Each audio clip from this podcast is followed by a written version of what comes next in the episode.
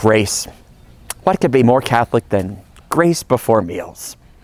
Well, here at Philmont Scout Ranch, where I'm currently serving as a chaplain, we have a very special tradition of doing grace before meals. And we actually have a, a grace that was written specifically for Philmont that we call the Philmont Grace.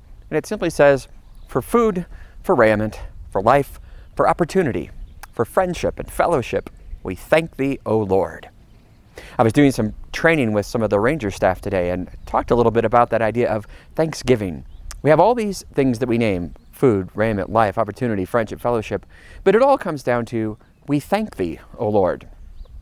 That's the feeling that struck me as I, I got here yesterday and I, I immediately got in my, my four wheel drive vehicle and headed off in the back country and was able to see some, some elk running through a, a meadow. And when I turned to the side, there were some more wild turkeys there. And I just thought, wow, thank you, God. How about that? And uh, I realized also I'm a, a, long way from Kansas because right behind me uh, is the beautiful chapel here at Philmont, and right behind the camera is the beautiful Tooth of Time and the mountains of uh, the Sangre de Cristo Range of the Rocky Mountains. And uh, the, the thing that most comes over me is just thank you, Thanksgiving.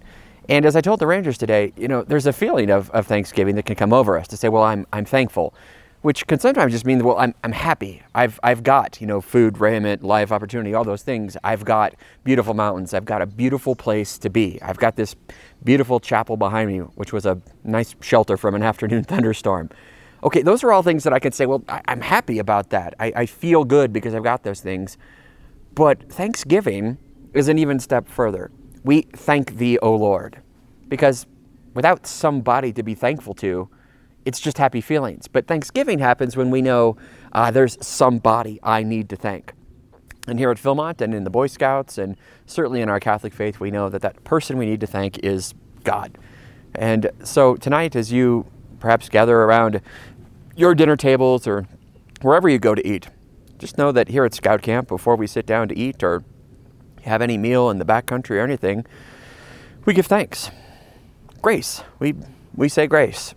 And tonight I think about what a grace filled opportunity it is to, to be where I'm at, at this beautiful place, and wherever you're at right now, even if it's difficult perhaps.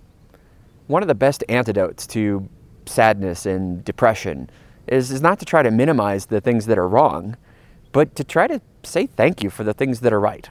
Because even in the midst of a lot of sadness, well, there's still things to be thankful for.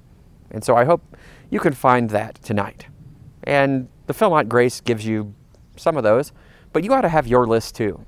What are the things that you can consciously thank God for today? For food, for raiment, for life, for opportunity, for friendship and fellowship. We thank thee, O Lord. Amen.